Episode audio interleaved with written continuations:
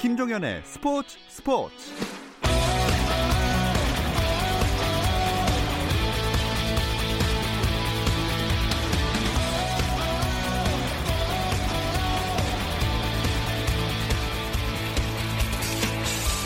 스포츠가 있는 저녁 어떠신가요? 아나운서 김종현입니다. 오늘 하루 스포츠계를 돌아보는 스포츠 타임라인으로 김종현의 스포츠 스포츠 출발합니다.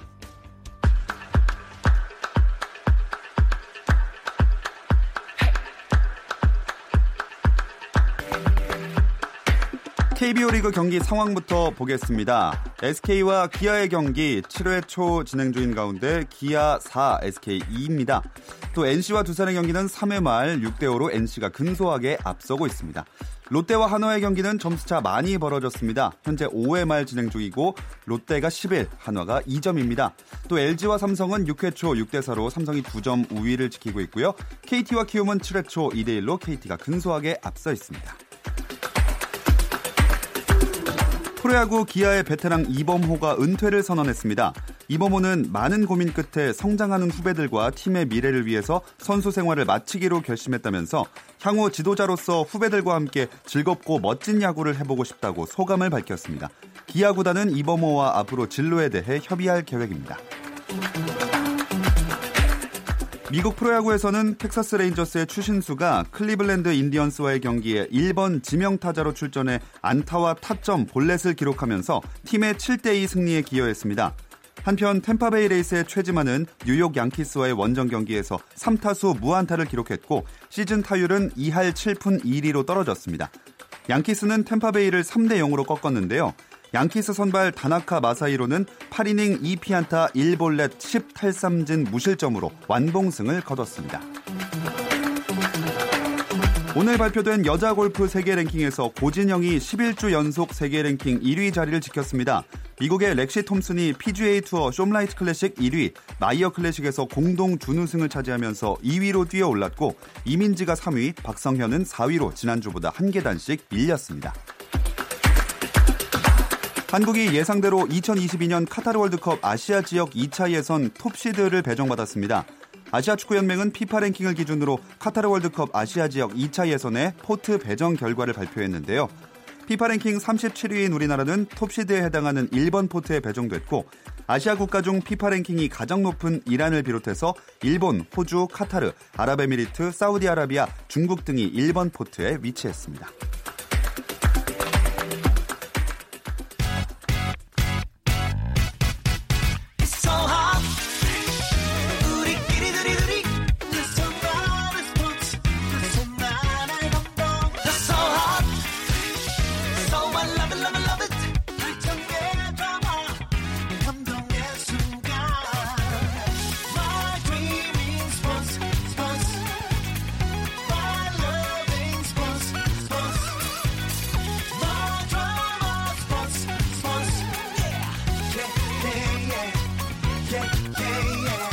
김종현의 스포츠 스포츠.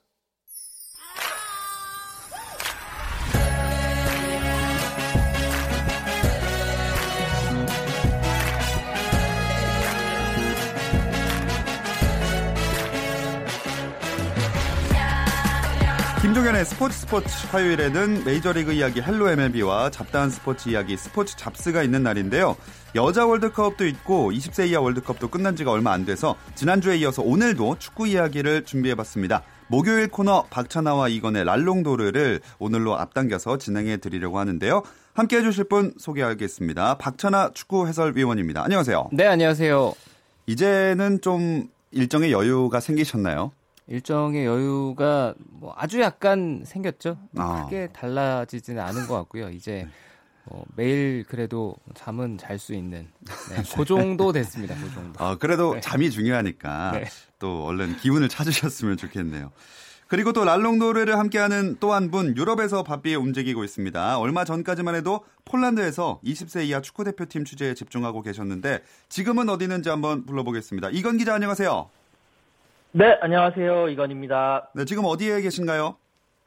네, 어, 폴란드 그리고 스페인 마드리드 순회 공연이 아니라 수제 순회 취재를 마치고 드디어 영국 런던으로 돌아왔습니다. 어우, 정말 영국에 있다는 말을 오랜만에 듣는 것 같아요. 네, 맞습니다. 제가 5월 28일, 27일, 28일 그쯤에 떠났으니까 약 한 3주 정도 어, 스페인 마드리드 그다음 폴란드를 돌면서 어, 많은 뭐 20세 이하 월드컵 그리고 또 챔피언스리그 결승까지 취재를 하고 돌아왔습니다.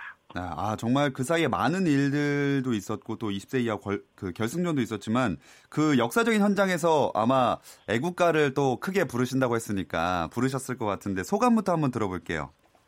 네, 어, 진짜 애국가 정말 정말 목이 터져라 불렀고요. 사실 네. 기자석에서 취재진이 애국가 부르는 것 자체가 사실 뭐 그렇게 어, 조, 그러니까 그렇게 이제 뭐 그런 평범한 일은 아니었는데 네네. 또 많은 또 한국 기자들이 같이 애국가를 불러줬고 또 이제 그 월드 이제 20세 이하 월드컵 결승전이 끝난 다음에 또 많은 한국 취재진들이 그 어린 선수들에게 잘했다고 박수 쳐주고 믹스존에서 막 어, 힘내라고 그렇게 얘기를 하면서 어, 뭔가 우리도 이렇게 할 수 있다. 우리가 피파 주간 대회에서 남자 축구가 결승전에 올라간 게 처음이었는데 거기에서 물론 우승은 하지 못했지만 이 모든 사람들 모든 뭐 팬들 취재진들 선수들 스태프들에게 다 우승팀은 이미 우리 대한민국 축구팀이었기 때문에 어, 정말 즐거웠고 정말 자랑스러운 그런 취재였습니다. 네, 정말 그 일로 가셨지만 또 승리하진 못했지만 그래도 정말 뿌듯하고 또 역사적인 아주 기뻤던 순간이 아닐까 싶습니다. 또 박찬하 위원도 그 한국에 있었지만 한국에서도 굉장히 그 좋은 일들이 많았거든요. 길거리 응원도 오랜만에 있었잖아요. 네, 오랜만에 또뭐 많은 시민들 예, 거리라든가 또 경기장에서 거리 응원들이 있어가지고 또 그걸 보러들 많이 가신 것 같더라고요. 네, 경기까지도 승리했더라면 아마 날짜가 토요일에서 일요일을 넘어가는 새벽이었잖아요. 예. 아침에 동틀 때까지 뭐 아. 그렇게들 또 마음껏 즐겁게 노셨을 것 같은데 약간 일찍들은 귀가하신 것 같더라고요. 네, 아, 조금 아쉽습니다. 정말 경기 내용을 한번 좀 돌아보고 싶어요. 일단 처음에는 좋았는데 예상대로 흘러가지 않, 않았던 것 같아요. 네, 뭐 항상 모든 경기가 원하는 시나리오대로는 갈 수가 없고요. 예. 우리- 우리가 이미 결승에 올라가는 과정까지도 우리는 소모가 심했고 체력적으로는 모두 다 바닥이 났던 상태였습니다. 그리고 우리가 상대하기에는 우크라이나가 어, 강한 팀이었고 우크라이나는 뭐 자신들이 치렀던 경기 가운데 가장 좋은 경기를 했고 우리는 소모가 심했거든요. 정종용 감독은 한 골을 넣고 난 다음에 아쉬움을 토로했지만 그것은 정종용 감독이기에 가능한 아쉬움인 것 같고요. 우리가 바라봤을 때는 뭐 결과를 가지고 얘기를 하는 거는 뭐이 시점에서는 맞지 않는 것 같아요. 분명히 그 상황에서 이거는 뭐 정종영 감독이 얘기하는 별개의 네. 문제인데요. 그 상황에서 우리가 공격적으로 나갔다면 왜 앞서고 있는 상황에서 공격적으로 나갔냐고 얘기를 했을 거고, 예. 네, 우리가 실질적으로는 수비를 하고 싶어서 선취골을 넣고 난 다음에 수비를 했던 것이 아니라 어쩔 수 없이 올라가고 싶어도 올라갈 힘이 남아 있지 않아서 음. 자연스럽게 라인이 뒤쪽으로 형성이 된 것 뿐이거든요. 네, 우리 선수들이 여기까지 온 것만으로도, 네, 우리가 20세 이하 월드컵에서 2위를 차지한 것만으로도 자랑스럽고 대견합니다. 네, 정말 기분 좋고 뿌듯한 일이었습니다. 이건 기자, 그 결승전 있었던 현장 분위기는 좀 어땠나요? 어, 제가 그 결승전이 폴란드 우치라고 한 바르샤바에서 1시간, 1시간 반 정도 있는 위치에 있는 한, 어, 한국으로 치면 대구 정도의 어, 뭐 음. 그런 위치에 있는 도시였습니다. 그러니까 뭐, 어, 세 번째 도시이기도 하고, 날씨도 너무 무더웠고요. 습기도 많고 그랬는데, 제가 분명 우치에 있었는데, 이게, 어, 그 대구은행파크, 그러니까 대구FC의 홈구장이. 그 대구은행파크에 있었다라는 그런 같은, 그런 느낌이 들었어요. 어, 경기장 뭐 규모도 한국에서도- 비슷하죠. 네, 경기장 규모도 거리가 18,000이고 대구은행 파크가 한 12,000 정도 되니까 거의 비슷하고요. 한국에서 기본적으로 많은 분들이 비행기를 타고 정말 날아오셨고 또 프랑스에서 여자 월드컵을 하는데 또 거기에서 응원을 주도하고 있던 붉은 악마 회원들도 막 저기 프랑크푸르트를 거쳐가지고 날아오기도 했고요. 약한 한 1,000명에서 2,000명 사이에 한국 팬들이 왔고 뭐 유럽 각지에서도 다 날아왔고요. 이제 그들이 이제 분위기를 주도를 하면서 아, 이 구장 자체가 무슨 한국에 있는 구장이 아닌가라는 음. 생각도 했습니다. 물론 이제 우크라이나 같은 경우에는 폴란드 바로 옆 나라라서 많이 오기도 했고 또 폴란드에 일하는 우크라이나 사람들이 많기 때문에 조금 오긴 했지만 다소 좀 조용했고 자기네들이 이기고 있었음에도 불구하고 응원이라든지 여러 분위기는 분명히 한국이 앞섰고 제가 만약에 응원상이 있다면 이 응원상은 한국에게 줬어야 할 정도로 정말 분위기 자체는 한국이었습니다. 네, 그 응원상에 애국가 열심히 부르셨으니까 아마 일조하셨지 않았을까 생각이 듭니다. 그 우리나라 선수들 선전이 현지에서도 큰 화제가 좀 됐나요?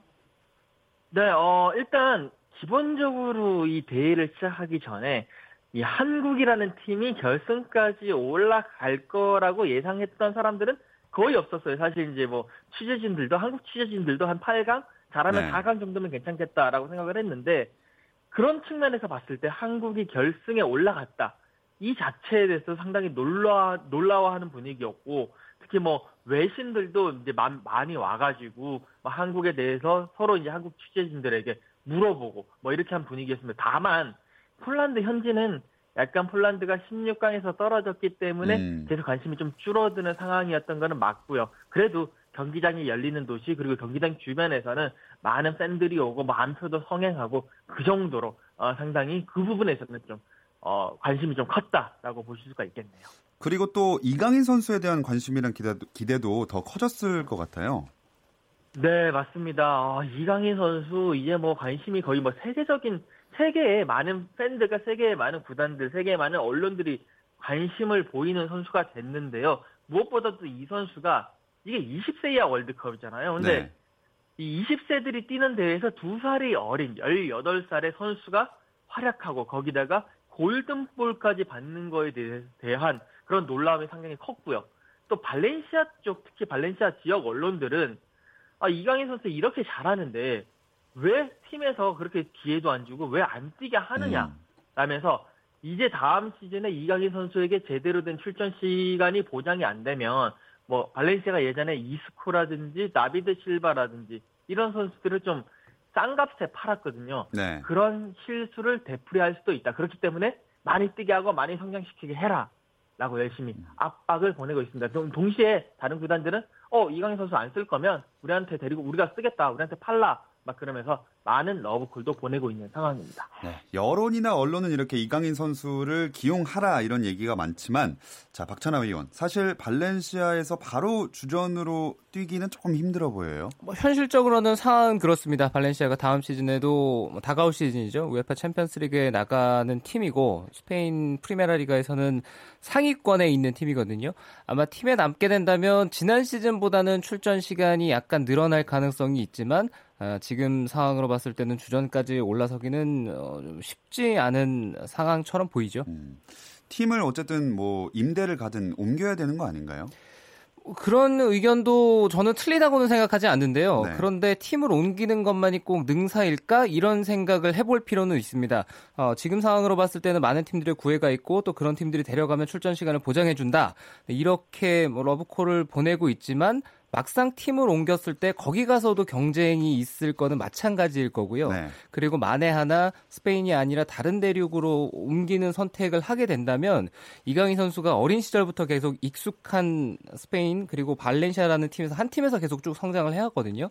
그래서 뭐 나- 대륙을 옮기고 또 리그를 옮기는 게 이강인 선수의 성장에 반드시 어, 좀 긍정의 결과만 이어질까 음. 여기에 있어서는 저는 그것도 좀 신중히 고려를 해봐야 될 문제 같습니다. 참 무엇보다 본인이 가장 좋은 선택을 잘하고 또 열심히 하고 열정 넘치는 선수니까 저희는 이제 응원을 하는 느낌으로다가 지켜보면 될것 같습니다. 또 이강인 선수 얘기만 저희가 많이 해서 한번 이강인 선수 말고 두 분 모두 어, 시선을 좀 끌었던 관심을 모았던 선수는 누가 있었는지 묻고 싶거든요. 일단 이건 기자 먼저 들어볼게요. 네, 어, 저는 그 오세훈 선수를 음. 확실히 이제 찜했는데요. 이게 사실 이번 대회 앞두고 정종용호의 공격 주축은 뭐 FC 서울에서 뛰고 있는 조용욱 선수 그리고 수원에서 뛰고 있는 어, 전세진 선수였는데 이번 대회를 통해서 오세훈 선수가 어, 그 팀의 어, number one 그 공격수로 자리매김을 했고요. 키도 큰데다가 keeping 능력이라든지 제공권도 좋고 마무리 능력도 좋은 모습을 보이면서 어, 향후 뭐 일단 K리그에서도 어, 장신 스트라이커 계보를 이어나갈 수 있는 후보에 올라섰다라고 음. 말씀을 드릴 수가 있겠습니다. 자, 그럼 박찬하 위원은요? 저는 경기에 나섰던 우리 선수들 모두 다, 다 칭찬을 하고 싶습니다. 그래서 한 선수만 얘기하기보다는 제가 초고속 랩으로 21선수 얘기를 정말 다 하고 싶거든요. 예. 네, 근데 저는 우리- 시간을 드릴 수 있지만 네. 21선수 다 네. 모두 잘했다. 네, 저는 이렇게 얘기하고 싶습니다. 음, 항상 이렇게 모두가 잘했다라고 말씀해 주셔서 이건 기자가 좀 민망할 것 같긴 한데 뭐 괜찮으시죠? 네, 뭐 다 제가 업고 가겠습니다. 어, 어, 대인 배십니다. 아, 멋지십니다. 자, 그럼 이건 기자, 폴란드에서는 여자 월드컵도 한창인데 우리 대표팀이 사실 16강에 탈락하면서 폴란드로 날아갈 일은 없겠네요, 이제. 네네네. 폴란드가 아니라 프랑스에서 지금 여자 월드컵이 아, 한창인데, 예, 예. 네 어제 이제 그 우리나라가 어, 프랑스 이제 랑스에서 노르웨이와 A조 조별리그 마지막 경기를 했는데 1대1로 졌습니다. 그래서 한국 팀은 3패를 기록을 하면서 결국 A조 최하위로 떨어지면서 16강에 올라가지 못했는데 뭐 말씀하신 대로 만약에 저희가 이제 여자 대표팀이 16강에 가려고 했었으면 뭐 저도 프랑스까지 넘어가서 또 취재를 했는데 그거는 뭐 아쉽게 할 수가 없고 한국이 세 경기에서 8실점 1득점이라는 아쉬운 결과를 내면서 좀 이제 선수들도 상당히 좀 아쉬워했고 많이 눈물도 흘리기도 했고요. 이제 다시 여자 축구가 다시 한번 재정비해야 되는 그런 상황에 직면한 것 같습니다. 네, 프랑스에서 열리는 여자 월드컵 아쉽게도 16강 행에는 실패했는데 사실 박찬하 위원 그 정말 기대를 좀 했던 것도 사실이거든요. 황금 세대라고 불리기도 했기 때문에 근데 조편성이 너무 힘들었다 이렇게 볼 수도 있을 것 같아요. 강한 팀들과 같은 조에 속해 있던 것은 우리로서는 불운한 일이긴 하죠. 하지만 돌아봤을 때는 지난 월드컵보다는 우리가 좋은 팀이었느냐라고 생각을 해봤을 때는 물음표가 붙고요. 우리가 지난 월드컵은 8889 세대 정말 한국 여자 축구에 있어서 황금 세대가 함께했던 월드컵이고 이번 월드컵은 그 8889 세대 더하기 20세 이하 아, 2010년 20세 이하 월드컵에서 3위 차지했던 선수들 그리고 2010년 17세 이하 월드컵에서 우승을 차지했던 선수들이 섞여 있어서 정말 좋은 것처럼 보였습니다만 우리는 4년 전보다 전력이 아주 높아지는 않았거든요. 음. 네, 그 사이에 4년이라는 시간 동안 다른 국가들의 발전 속도가 훨씬 더 빠르고 강했어요. 아. 네, 그것을 우리가 신경을 써야 되고, 네, 우리로서는 앞으로 이제 여자 축구를 어떻게 정비를 해 나가야 될지 신경을 써야 될 부분이긴 합니다. 사실 또 가장 베스트 전력으로 임하지도 못했던 것 같아요. 우리가 뭐 일부 수비진의 부상이라든가 특히 골키퍼 포지션에 네네. 걱정이 많았었고요. 네, 그러면서 후방을 든든하게 채우질 못하고 이번 대회를 시작했던 거, 네, 이것도 우리에게는 불운한 일 가운데 하나였습니다. 참 아쉽게도 우리는 16강에 실패했지만 이건 기자 그럼 유럽에서는 어떤 국가를 여자 축구의 최강자로 보통 꼽나요? 어, 일단은 이번 대회를 한정했었을 때 이제 많은 전문가들도 그렇고 언론들, 팬들이 어, 일단 프랑스가 최고 강자 자리 이제 우승을 할 수 있는 가능성이 가장 높다라고 예상을 하고 있어요. 사실 프랑스 경우에는 지금 이제 여자 축구도 뭐 각 리그도 있지만 뭐 챔피언스 리그처럼 유럽 여자 챔피언스 리그를 하는데 거기에서 항상 우승을 도맡아 하는 팀이 올림피크 리옹입니다. 그게 음. 프랑스에 있는 팀인데 지금 프랑스 대표팀의 선수들 대부분이 많은 선수들이 올림피크 리옹 아니면 뭐 파리 생제르맹 이 두 팀에서 뛰고 있고요. 그들이 이제 주축을 이루고 있기 때문에 특히나 홈에서 펼쳐지고 있기 때문에 우승에 가장 근접하지 않느냐라는 네. 이야기를 하고 있고 그 뒤를 이제 독일 독일도 이제 볼프스부르크라는 그 여자 팀이 있는데 거기가 이제 뭐 준우승이나 4강까지 항상 가는 팀이기 때문에 그 팀을 주축으로 좋은 모습 보이고 있고 뭐 미국은 원래부터 여자 축구의 강팀이었고 이 두 팀이 프랑스의 우승을 저지할 것 같다. 여기에 뭐 일본 정도 일본도 예전에 여자 월드컵 우승을 차지한 적이 있거든요. 그렇기 때문에 일본도 한번 저지를 할 수 있는 가능성이 있는 팀이 아니냐 라는 어, 그런 시선과 그런 분석들이 나오고 있습니다. 네, 이렇게 20세 이하 월드컵 결산과 여자 월드컵 이야기를 나눠봤고요. 비시즌 돌입한 유럽 축구 소식 알아보겠습니다. 잠시 쉬었다 올게요.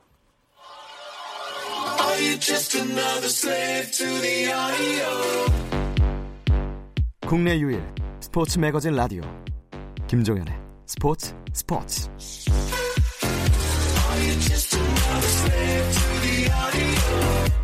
라디오의 발롱도르, 랄롱도르 듣고 계십니다. 유럽 현지 소식 전해주는 이건 축구 전문 기자 박찬아 축구 해설위원과 함께하고 있습니다. 이제 유럽 축구계를 돌아볼 시간입니다. 이건 기자, 비시즌 돌입하면 구단과 선수들은 어떤 일정을 보내게 되나요?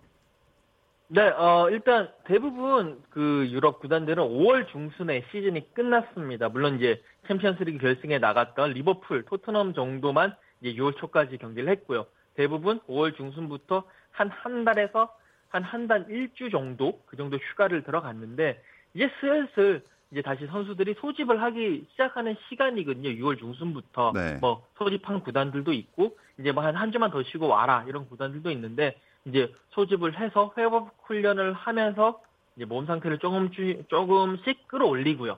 동시에 이제 프리시즌 매치를 준비를 하게 됩니다. 뭐 이제 뭐 아시아에도 나가서 시즌 매치도 하고 여러 팀들이 맞붙으면서 자신들의 전력을 많이 올리고 있는데 이제 올 시험을 하고 있는데 그게 약간 7월 초순에서 중순 정도부터 시작을 하거든요. 예. 그걸 위해서 다시 몸을 끌어올리고 무엇보다도 또 이제부터는 이적 시장 음. 시작이 됩니다. 아, 이적 시장 얘기하니까 지금 감독들의 이적 소식이 또 먼저 들려오고 있거든요. 사리 감독이 유벤투스 행을 확정했죠? 네, 맞습니다. 어, 이 유벤투스 감독 자리를 놓고 과연 누가 오느냐, 뭐 사리 감독이 오느냐, 포체티노 감독이 오느냐, 무리뉴 감독이 오느냐, 많은 뭐 얘기들이 나왔는데 결국 그 첼시를 이끌었던 사리 감독이 어, 유벤투스 행을 확정을 지었고요. 사리 감독 같은 경우에는 이제, 지, 이제 지난 시즌, 이제 2018-2019 시즌에 첼시를 맡으면서 뭐 우여곡절이 많았어요. 골키퍼 예. 케파 선수가 항명도 하고 뭐 여러 선수들 뭐 조르지뉴 선수 뭐 캉테 선수 뭐 포지션 얘기도 많았는데 그런 우여곡절 끝에도 첼시의 리그 3위 유로파 리그 우승을 이끌었는데 결국에 사리 감독이 아 더 이상 뭐 사실 뭐 더 이상 못해 먹겠다라는 네. 그런 심정으로 계약을 이제 합의 이제 계약 해지를 합의를 하고 유벤투스로 떠났습니다. 유벤투스에서는 3년간 이끌게 음. 됩니다. 음. 박찬하 위원이 보기에는 이 사리 감독의 유벤투스행 어떻게 보시나요? 흥미로운 선택이 될 것 같습니다. 예, 이 유벤투스가 최근에 보여줬던 모습 자체는 어, 능동적인 축구보다는 수, 동적인 축구에 가까웠었는데 네. 그러면서도 리그에서는 계속 우승을 차지했거든요. 사리 감독이 이탈리아에서 이미 나폴리를 이끌고 좋은 모습을 보여줬 다는 점에서는 유벤투스는 흥미로운 모습이 될 것 같고 이제 문제는 첼시가 되겠죠. 네, 첼시는 네. 감독들이 어떤 식으로는 버티지 못하는 자리라는 음. 인식이 이제 뭐 더 확실해졌거든요. 네, 그래서 첼시를 과연 누가 이끌게 될지 예, 그거를 지켜봐야 될 것 같습니다. 1년에 그 한 명 이상은 갈린 걸로 알고 있는데 첼시가 뭐 자, 자기가 제 발로 날아 아, 걸어 나가거나 아니면은 뭐 선수들이 감독을 내쫓거나 뭐 이런 상황들이 반복이 되고 있으니까요. 네. 과연 독이 든 성배를 또 누가 더 누가 들게 될지 네. 예, 이것도 흥미롭죠. 그렇, 습니다 또 토트넘의 포체티노 감독 거취는 어떻게 될지 궁금한데 이건 기자 어떤 예상들이 좀 나오고 있나요? 네, 일단 유벤투스 감독 자리가 사리 이제 사리 감독이 되면서 포체티노 감독은 뭐 일단은 갈 데가 조금 좁, 좁, 이제 없어졌어요. 그래가지고, 이 토트넘 잔류의 무게감이 실리고 있기는 한데, 지금 포체티노 감독은, 어, 더 이상 좀 영입을 좀 해달라, 선수들. 계속 뭐, 2017, 2018 시즌 도중에 루카스 모우라를 데리고 온 이후에는 아무도 못 데리고 왔거든요. 네. 그렇기 때문에, 이번에도 진짜 영입이 없으면 나 정말 팀 떠난다. 라고 얘기를 하면서 계속 이렇게 줄다리기를 하고 있는데, 당장은 아직까지는 갈 때가 이제 녹록치 않기 때문에, 예. 토트넘 잔류하는 게 아니냐라는 좀 예상들이 많이 음. 있습니다. 사실 그 손흥민 선수도 마찬가지로 이적설이 많이 나오는데 박찬하 위원 사실 이걸 신빙성이 있다고 보기는 지난주에도 얘기했지만 좀 어렵겠죠. 아직까지는 그런데요. 저는 뭐 가능성이 아주 없는 얘기는 아니다라는 개인적인 의견이 있어요. 그 음. 이유는 토트넘 쪽에서 봤을 때는 토트넘이 구단주가 장사치잖아요. 네, 그렇죠. 장사치를 예. 봤을 때는 어느 시점이 과연 어, 그 선수의 경제적인 가치를 판단했을 때 정점에 있구나. 음. 네, 이런 것들을 뭐 아무래도 더 어, 좀 몸소 잘 느끼는 네, 예. 잘 느끼는 인물이니까 손흥민 선수에 대한 뭐 계산을 좀 남다르게 할 것 같고 뭐 문제가 있다면 손흥민 선수가 빠져나갔을 때 그걸 대체할 수 있겠느냐. 음. 네, 그 여부니까요. 저는 양쪽의 의견 이적을 할 가능성도 있다 아니면 이적할 가능성이 절대 없다. 이 양쪽 의견이 저는 다 일리가 있는 것 같아요. 어. 뭐 박찬하 위원은 항상 다 가능하다, 다 잘했다 이런 식으로 말씀을 하시는 것 네, 같은데 저는 책임지는 걸 좋아하지 않습니다. 잘 알겠습니다. 또 독일 언론이 바이에른 뮌헨 정우영 선수도 프라이부르크 이적할 수 있다 이렇게 전망을 했는데 이거는 얼마나 이것도 반반인가요? 어 이거는 아마 뭐 가능성이 상당히 큰 것 같아요. 어. 발표가 임박한 분위기도 없지 않아 있고요. 뭐 보도에 따르면은 곧 메디컬 테스트를 받을 거다 아니면 이미 메, 메디컬 테스트를 받았다 이런 얘기까지 전해질 정도니까 음. 신빙성이 상당히 높은 것으로 알고 있습니다. 어. 자, 과연 이적을 하게 될지 어떨지 한번 지켜봐야 될 것 같고요. 이건 기자, 그러면 여름 이적 시장 이번에 올해 가장 핫한 선수는 또 누굴까요? 네, 지금 이제 에단 아자르 선수가 레알 마드리드를 갔기 때문에 그 이후에 가장 관심이 큰 선수는 역시 폴 포그바 맨유에서 과연 맨유를 떠날 것이냐 아니면 맨유에 잔류할 것이냐 그 부분 그리고 파리 생제르맹에서 많은 뭐 비난과 많은 비판을 받고 있는 우리 네이마르 선수가 다시 우리 바르셀로나. 돌아갈 것이냐 아니면 네 아니면 레알 마드리드로 갈 것이냐 뭐 이런 부분에 대해서 어, 상당히 많은 관심들을 받고 있습니다. 음. 자, 유럽 이적 시장에 관련된 소식 있으면 앞으로도 많이 전해 주시길 바라겠고요. 이제 이건 기자도 좀 편하게 쉬실 수 있겠죠? 네, 뭐 한 이번 주 정도 잠시 쉬고요. 다음 주부터 다시 뭐 이적장도 보고 또 여러 가지 또 선수들도 있고 또 윈블던 테니스 한번 갔다 올 것 같아가지고 어. 열심히 또 발품을 팔아야 될 것 같습니다. 네, 잠깐 다른 종목으로 이렇게 그 눈길을 돌리시네요. 네, 맞습니다. 네, 잘 구경하고 또 잘 취재해서 돌아와 주시기 바라겠습니다. 오늘 고맙습니다. 네, 감사합니다.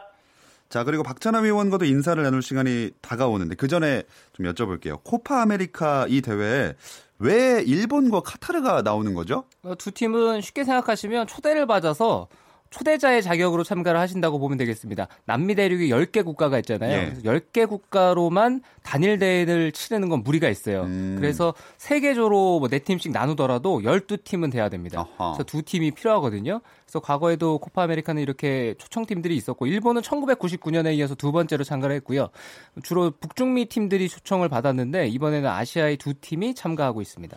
그리고 또 아르헨티나 유니폼을 입고 항상 작아지는 메시가 이번에도 좀 부진한 모습을 보였다는 소식도 있네요. 제가 거듭 말씀드립니다만 아르헨티나는 좋은 팀이 아니에요. 좋은 팀이 아니고 음. 리오넬 메시가 어, 첫 경기 콜롬비아한테 패했잖아요. 아르헨티나가 네네. 그러면서 대회를 시작했는데 이 경기에서 리오넬 메시는 못하지 않았습니다. 네, 못하지 않았는데 네, 뭐 나머지 선수들이 그냥 점점점 이걸로 점점점. 마무리하겠습니다.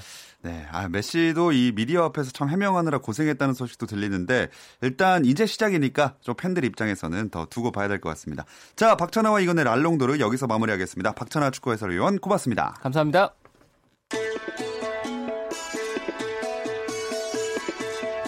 프로야구 경기 다시 짚어드리겠습니다. SK와 기아 8회 말 2대 4고요. NC 두산 6, 5회 초 6대 5.